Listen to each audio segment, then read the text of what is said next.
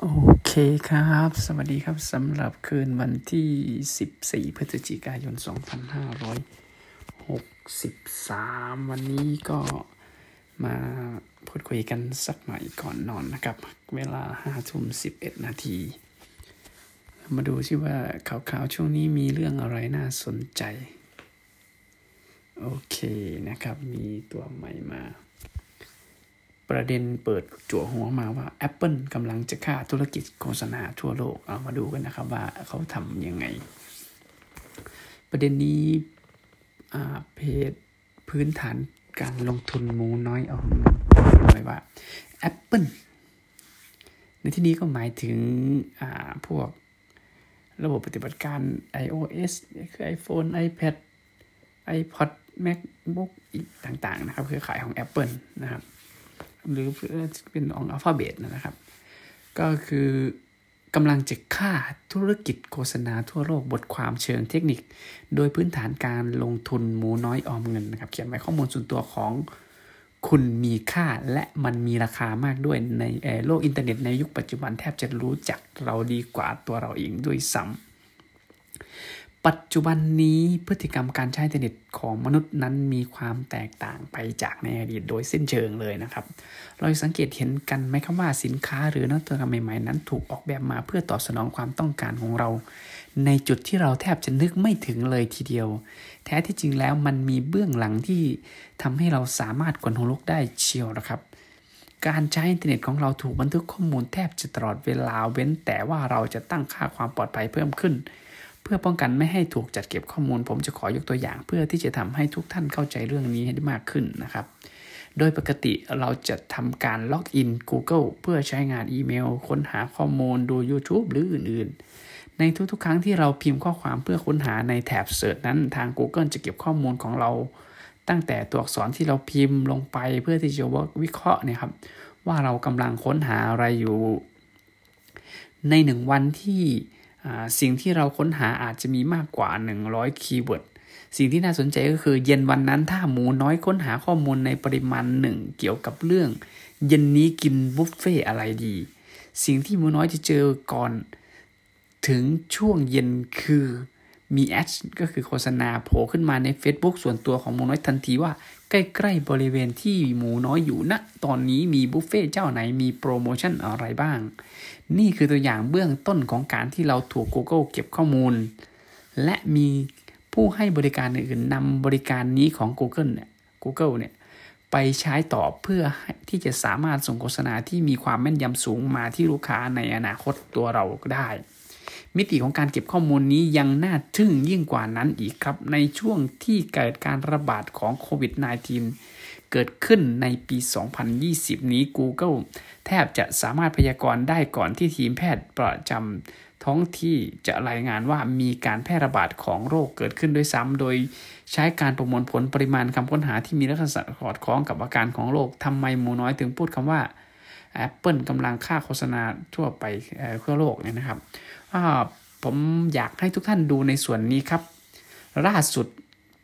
Apple ได้อัปเดตระบบปฏิบัติการใหม่ในชื่อของ Mac OS Big Sur ซึ่งระบบปฏิบัติการนี้มีฟังก์ชันหนึ่งที่สามารถป้องกันไม่ให้เราถูกติดตามตลอดการใช้งานเว็บใด ๆ ได้ ผมยกตัวอย่างของจริงเป็นกรณีศึกษานะครับ ขณะที่ผมกำลังเขียนบทความในบล็อกดิดนี้มีแท็กที่กำลังทำงานอยู่ 2 ตัวคือของ Facebook และ Google นะครับ ดูตามรูปนะครับ สิ่งที่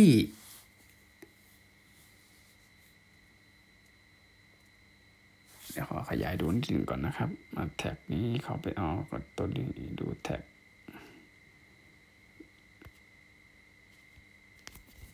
สิ่งที่ Apple ทำคือป้องกันไม่ให้ทั้ง 2 ตัวติดตามนี้สามารถเก็บข้อมูลของหมูน้อยได้ นั่นหมายความว่าจากนี้ผู้ใช้ Ecosystem ของ Apple ที่อัปเดตใหม่ จะได้รับการปกป้องจาก Ecosystem ภายนอกในการเก็บข้อมูลส่วนตัวไปใช้โดยที่เราไม่ให้ความยินยอมอีกต่อไป Apple กำลังจะทำให้ความปลอดภัยทางข้อมูลส่วนตัวของเราเป็นสิทธิขั้นพื้นฐานที่ผู้ใช้งานผลิตภัณฑ์ของ Apple ทุกรายจะพึงมี อย่างที่หมูน้อยกล่าวไปข้างต้นครับว่า การเก็บข้อมูลของเราในโลกอินเทอร์เน็ตนั้น สามารถนำไปใช้ทำอะไรได้หลายอย่างมาก ๆ การที่ Apple อัปเดตความปลอดภัยให้กับผู้ใช้งานในระดับ รับรองได้เลยว่ากลุ่มธุรกิจที่นำข้อมูลของเราไปใช้ในการส่งโฆษณามานั้นกำลังจะเผชิญกับความท้าทายในระดับที่เรียกได้ว่าหายนะกันเลยทีเดียว Facebook กำลังจะได้รับผลกระทบจากเรื่องนี้ไปเต็มๆ ธุรกิจที่ซื้อโฆษณากับ Facebook อาจจะไม่สามารถเข้าถึงลูกค้าที่ใช้ผลิตภัณฑ์ของ Apple ได้อย่างแม่นยำอีกต่อไป นี่คือความเปลี่ยนแปลงครั้งใหญ่ที่เกิดขึ้นแล้วครับ ทุกท่านมีความคิดเห็นในประเด็นนี้อย่างไรมาร่วมแลกเปลี่ยนมุมมอง ได้ที่ช่องคอมเมนต์ด้านล่างนี้ได้เลยนะครับ ฝากกดไลค์กดแชร์รายละเอียดไม่มีอะไรเปลี่ยนแปลงนะครับ ข้อมูลตัวนี้มันเป็นข้อมูลที่ไอ Apple อัพ iOS 14 มาเนี่ย ก็ 14 14.1 ก็คือมันจะป้องกันการเก็บข้อมูลของลูกค้าไปนะครับ ก็ โอเคเขาอันดับขึ้นมาก็ มาอันที่สองที่ติดลำดับเขาพูดถึงประเด็นอะไรเนี่ยอ่าไม่ไม่เอาไม่เอาดีกว่าไม่สนใจ ตัวนี้เอาอีสามเรื่องอะไรอืมโอเคกรณีศึกษา แจ็คหมา ปลาหมอตายเพราะปาก ลงโดยลงทุนแมนนะครับประมาณ 11 โมงเช้าวันนี้ ในวันที่ทุกอย่างกำลังไปได้สวยบริษัทของเขากำลังทำสถิติระดมทุนได้มากสุดในประวัติศาสตร์ตั้งแต่โลกนี้มีมา 1 ล้านล้านบาทเป็นตัวเลขของเงินจากนักลงทุนทั่วสารทิศที่จะไหลเข้าบริษัทแห่งนี้ แต่ในช่วงค่ำคืนเขาถูกทางการจีนเรียกพบพร้อมกับบอกอะไรสักอย่าง ซึ่งทุกคนที่จับจ้องมองว่ามันไม่ปกติ ในที่สุดเงินหนึ่งล้านล้านบาทที่กำลังจะไหลเข้ามาถูกสั่งเบรกดังเอียดและมันต้องถูกคืนไปให้ผู้จองซื้อหุ้นบริษัทนี้ทั้งหมด บริษัทนี้มีชื่อว่าแอนกุปตอนที่มันจะระดมทุนเป็นข่าวใหญ่มากนะครับพองแอนกุ๊ปเนี่ยบริษัทที่ไม่ใช่ธนาคารแต่เป็นบริษัทที่เกี่ยวกับการเงิน ซึ่งกำลังถูกประเมินมูลค่าให้ใหญ่กว่าธนาคารทุนแห่งบนโลกนี้ นกุ๊ปมีผู้ก่อตั้งคือแจ็คหมาที่ทุกคนรู้ว่าเขาก่อตั้งบริษัทคืออาลีบาบารู้หรือไม่ว่านับตั้งแต่วันนั้นมูลค่าของอาลีบาบาได้หายไปแล้ว 4 ล้านล้านบาทมากกว่าเงินที่จะระดมทุนของแอนกุ๊ปเสียอีก เกิดอะไรขึ้นกับแอนกุ๊ปและอาลีบาบา แล้วแจ็คหมาได้ทำอะไรลงไปลงทุนแมนจะเล่าให้ฟัง ย้อนกลับไปสัปดาห์ก่อนหน้าที่จะถูกทางการจีนสั่งเบรกแจ็คหมาได้ไปพูดบรรยายรายงานบรรยายงานหนึ่ง ชื่อ The Bunch Financial Summit ที่จัดขึ้นที่เมืองเซี่ยงไฮ้เขาพูดวิจารณ์ว่า กฎเกณฑ์ของธนาคารเดิมๆไม่เหมาะสมกับการสร้างนวัตกรรมใหม่ๆ ซึ่งเรื่องนี้ถ้าจะให้ตีความก็เกี่ยวข้องโดยตรงกับแอนกุ๊บบริษัทเทคโนโลยีในด้านการเงินที่ตอนนี้คนจีนเกือบทุกคนต้องมีแอปของแอนเอาไว้รับจ่ายเงิน รับฝากเงินรวมไปถึงขอสินเชื่อ ซื้อกองทุนซื้อประกันในแอปนี้ พอคำพูดของแจ็คหมา แบบนี้เข้าหูทางการจีนก็ไม่พอใจ เพราะดูเหมือนว่าคำพูดของเขาเป็นการท้าทายกฎเกณฑ์ของทางการจีน ซึ่งในบางแหล่งข่าว เช่น The Wall Street Journal บอกว่าสีจิ้นผิงประธานาธิบดีจีนเป็นคนสั่งการเองว่าให้เบรก IPO ของแอนกุ๊ปไว้ สรุปแล้วแอนกุ๊ปก็ถูกสั่งเบรกให้หยุดการ IPO โดยให้เหตุผลว่าแอนกุ๊ปยังมีหลายสิ่งที่ผิดกฎหมายด้านการเงินฉบับใหม่ที่กำลังจะเกิดขึ้น นั่นก็แปลว่าทางการจีนกำลังร่างกฎหมายฉบับใหม่สำหรับแอนกุ๊ปขึ้นมาใหม่โดยเฉพาะ แล้วกฎหมายฉบับใหม่จะทำลายแอนกุปอะไรบ้าง มีการคาดการณ์กันว่า จากเดิมที่แอนกุปจะสำรองเงินทุนไว้ไม่มากในการปล่อยสินเชื่อ ตอนนี้แอนกุปต้องปฏิบัติตามกฎเกณฑ์เหมือนกับธนาคารปกติ คือต้องสำรองเงินไว้เป็นเงินกองทุนที่มากขึ้น ซึ่งนั่นหมายความว่าจะทำให้ Ant Group ได้ผลตอบแทนต่อเงินทุนน้อยกว่าเดิม เรื่องนี้ถึงขนาดมีการประเมินกันว่ามูลค่าของ Ant Group หลังมีกติกาใหม่นี้จะลดลงเป็นครึ่งหนึ่งจากเดิม และประเด็นคือไม่ใช่แค่ Ant Group เพราะอาลีบาบาก็กำลังโดนเช็คบิลเช่นกัน เมื่อไม่กี่วันที่ผ่านมามีข่าวว่าทางการจีนจะร่างกฎหมายฉบับใหม่ เพื่อป้องกันการผูกขาดของบริษัทอีคอมเมิร์ซยักษ์ใหญ่ในจีน ซึ่งนั่นก็จะกระทบกับอาลีบาบาโดยตรง ความกังวลนี้ทำให้นักลงทุนต่างพากันเทขายหุ้นอาลีบาบาติดลบจากจุดสูงสุดมาแล้วเกือบ 20%คิดเป็นมูลค่าที่หายไปมากกว่า 4 ล้านล้านบาท ดูเหมือนว่าเรื่องนี้จะไม่จบง่ายๆ เพราะทางการจีนไม่น่าจะชอบแจ็คหมาเสียแล้ว และอะไรที่เป็นของแจ็คหมาทางการจีนก็คงจะอยากสั่งสอนให้แจ็คหมาได้รู้ไว้ จะสำเร็จมาแล้วมากมายแค่ไหนจะรวยเป็นเศรษฐีอย่างไรแต่อำนาจการควบคุมอย่ามาท้าทายแต่คำพูดของแจ็คหมาก็น่าคิด กฎเกณฑ์เดิมๆ จะควรใช้หรือไม่ถ้ามีนวัตกรรมที่ดีกว่าในการประเมินความเสี่ยงผู้บริโภค อย่างไรก็ตามถ้ามองในมุมของสถาบันการเงินการแข่งขันก็ควรจะแฟร์คือทำธุรกิจคล้ายกันก็ต้องมาใช้กติกาแบบเดียวกัน ไม่ใช่มีข้อยกเว้น ก็ไม่รู้ฝั่งไหนจะถูกต้อง เพราะต่างฝ่ายก็มีเหตุผลของตัวเอง แต่ที่แน่ๆตอนนี้แจ็คหมากำลังเงียบและไม่พูดเยอะเหมือนวันนั้น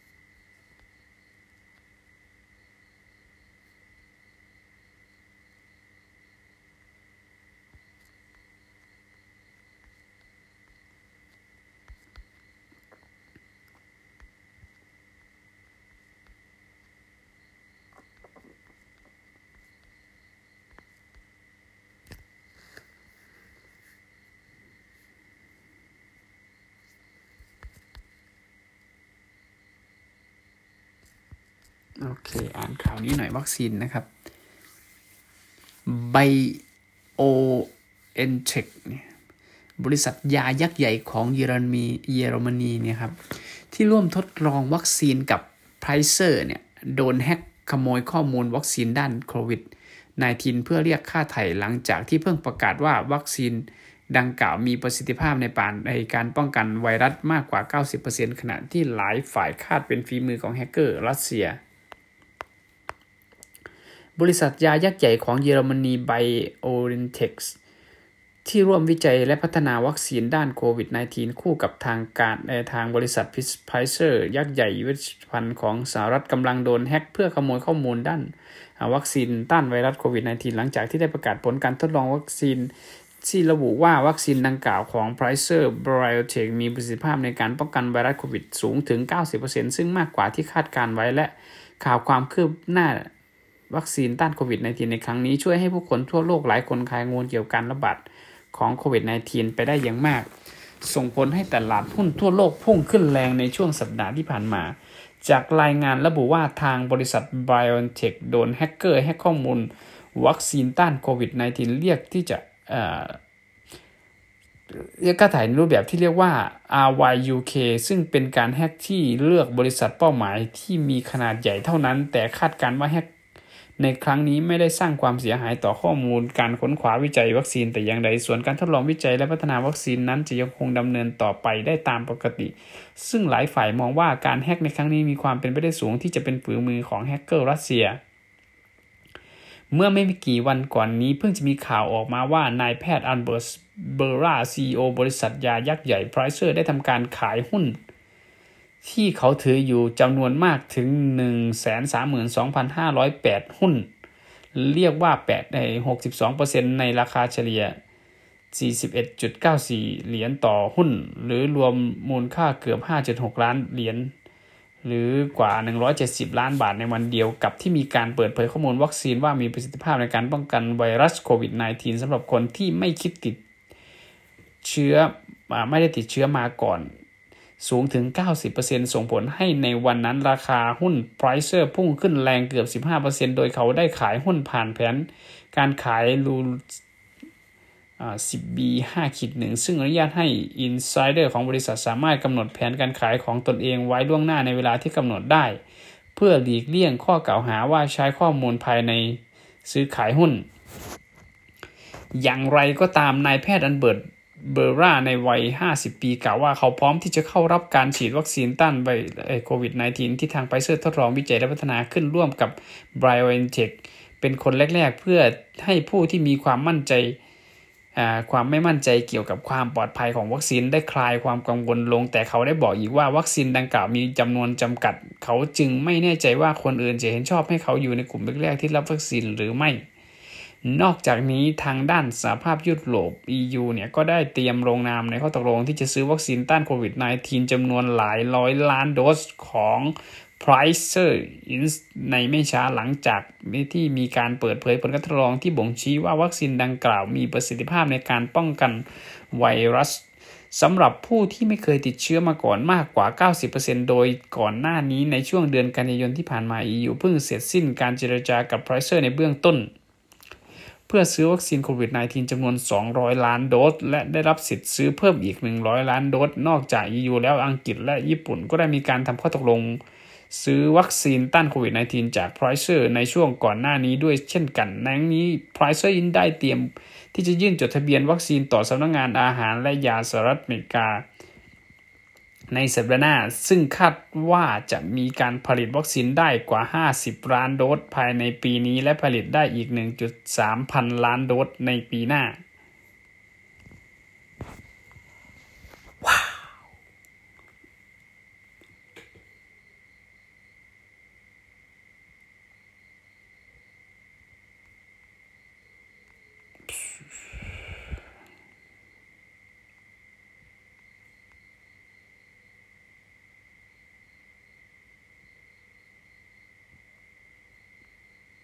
โอเค อันนี้ เราตามหาอยู่ อันนั้นทั้งวงมดมดชิงผ่านว่าเขาเปิดจั่วประเด็นว่าถ้าอยากสำเร็จก็จงดู to lips lep ย่อมาจากเป็น repetition หรือการทำซ้ำ lips lep r e p s นี่คือคำศัพท์ที่คนฟิตเนสหรือ weight training จะรู้จักกันดี เช่น 8 reps 3 เซตก็คือการยกน้ำหนัก 8 ครั้ง นับเป็น 1 เซต พักสักหน่อยแล้วทำอีก 2 เซต ก็จะครบ 3 เซต ในกีฬาอย่างบาสเกตบอลหรือฟุตบอล ก็มี concept คล้ายๆกันก็คือ drill D R I L L ซึ่งหมายถึงการฝึกทักษะอะไรบางอย่างติดติดกันซ้ำแล้วซ้ำเล่า เช่นlay up ซ้ำแล้วซ้ำเล่าหรือกระโดดโหม่งบอลซ้ำแล้วซ้ำเล่า ที่บริษัทเก่าของอผู้ผู้เขียนนี่นะครับ คุณอันทวงศ์เนี่ยของผมเรามีวงดนตรีที่มักจะนัดซ้อมเพื่อเล่นงานปีใหม่น้องมือกลองจะบอกว่า เขาต้องซ้อมท่อนที่ยากๆซ้ำแล้วซ้ำเล่าจนกว่ากล้ามเนื้อจะจำได้ ตอนนั้นผมก็แซวว่าอะไรจะขนาดนั้น แต่พอมาอ่านเจอคอนเซปต์ muscles Memory จึงค่อยเริ่มเข้าใจว่าการกระทำอะไรซ้ำๆจนกล้ามเนื้อมันจำได้นั่นมีอยู่จริง พอมองไปที่คนสำเร็จไม่ว่าจะสาในสาขาใดก็แล้วแต่ ผมรู้สึกว่าเขาไม่ได้ทำอะไรซับซ้อนเลยเขาแค่ดู the left เท่านั้นเอง คนที่วิ่งจบมาราธอนไม่ใช่เพราะว่าเขาแข็งแกร่งผิดมนุษย์มนา แต่เป็นเพราะว่าเขา ออกไปซ้อมวิ่งวันแล้ววันเล่าเป็นร้อยเป็นพันกิโล คนที่เขียนหนังสือเก่งๆ ก็ไม่ได้เก่งมาแต่อ้อนแต่ออก แต่เป็นเพราะเขาใช้ให้เวลากับการเขียนวันละหลายชั่วโมง ผลิตคำออกมาเป็นสิบเป็นร้อยเป็นพันหน้า คนที่พูดบนเวทีเก่งๆ อาจจะเคยเป็นคนขี้อายหรือเตียนเวทีมาก แต่พอผ่านการซ้อมอย่างหนักการได้ขึ้นเวทีครั้งแล้วครั้งเล่า เขาก็กลายเป็นคนพูดเก่งไปโดยปริยาย ดังนั้น ถ้าเราอยากจะเทพสิ่งใดก็ตามเราต้องดู the left ดู the left ก็เพียงพอแล้ว ซึ่งเป็นเรื่องที่ซิมเพิลมากๆ แต่ไม่สิเพราะมันทั้งเหนื่อยทั้งหนักทั้งหน้าเบื่อคนส่วนใหญ่จึงไม่พร้อมจะดู the left แล้วเอาแต่มองหาทางรัดอยู่ร่ำไปอีกประเด็นหนึ่งที่อยากจะพูดถึงก็คือ ของบางอย่างมันก็ไม่คุ้มที่จะดูเดเล็บเพราะถึงเราจะเก่งขึ้น มันก็ไม่ได้ทำให้ชีวิตเราดีขึ้น เช่น ถ้าเราเล่น Facebook วันละหนึ่งชั่วโมงทุกวันทุกวันมันก็เป็นการทูเล็บและเราจะเล่น Facebook เก่งขึ้นอย่างแน่นอน ไม่ว่าเราจะนิยามคำว่าเก่งขึ้นในที่นี้ว่าอย่างไร แต่การเล่น Facebook เก่งขึ้นนั้นยากจะที่จะทำให้ชีวิตเราดีขึ้น ดังนั้น เราต้องเลือกให้ดีว่าเราจะดูเดเล็บในเรื่องใด บางครั้ง ถ้าเราเก่งขึ้นมันจะให้ผลตอบแทนทบต้นในขณะที่บางเรื่องถึงเราจะเจ๋งขึ้นก็แทบไม่มีประโยชน์อะไร เลือกเล็บให้ดีฝึกตนเองให้เป็นคนที่รอได้ แล้วความสำเร็จในเรื่องนั้นๆ ย่อมเป็นเรื่องที่พึงหวังได้แน่นอน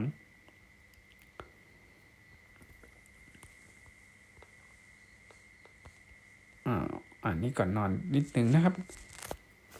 ขอบคุณให้ง่ายแล้วจะมีความสุขขึ้น おかげさまで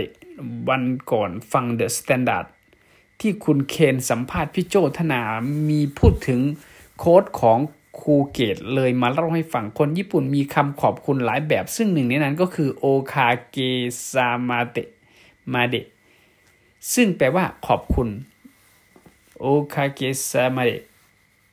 เป็นล่มเงาให้ฉันจึงฉันจึงอยู่ได้ ฟังดูงงง ลองมาดูเออคิดดูนะครับ ตั้งแต่เราตื่นขึ้นมาถ้าเราขอบคุณหมอนที่ให้ฉันนอนได้เมื่อคืนไม่ปวดคอ ที่นอนที่ฉันนอนไปไม่ปวดหลัง ผ้าห่มที่ทำให้อุ่นนอนหลับสบาย แอร์อากาศเย็นๆ พอดีสำหรับการนอน เพื่อนบ้านที่ทำให้เรารู้สึกปลอดภัย เพราะถ้าไม่ใช่เขาเป็นโจรคนอื่น เราอาจจะไม่รู้สึกปลอดภัยแบบนี้ มอเตอร์ไซค์ที่ขับสวนเลนมา เพราะเขาทำให้เราฝึกที่จะไม่โกรธรถที่มาแทรกคิว เพราะเขาทำให้เรามีโอกาสได้ให้ งานที่ทำให้เรามีรายได้ เยอะมากๆ ถ้าให้เขียนถึงนอนอีกทีคงเยอะมากๆเหลือเกิน ข้อดีของการฝึกแบบนี้คือเราจะได้ ภูมิคุ้มกัน negative energy ที่จะเข้ามาหาเรา เราจะรู้ว่าตัวเรานั้นจ้อย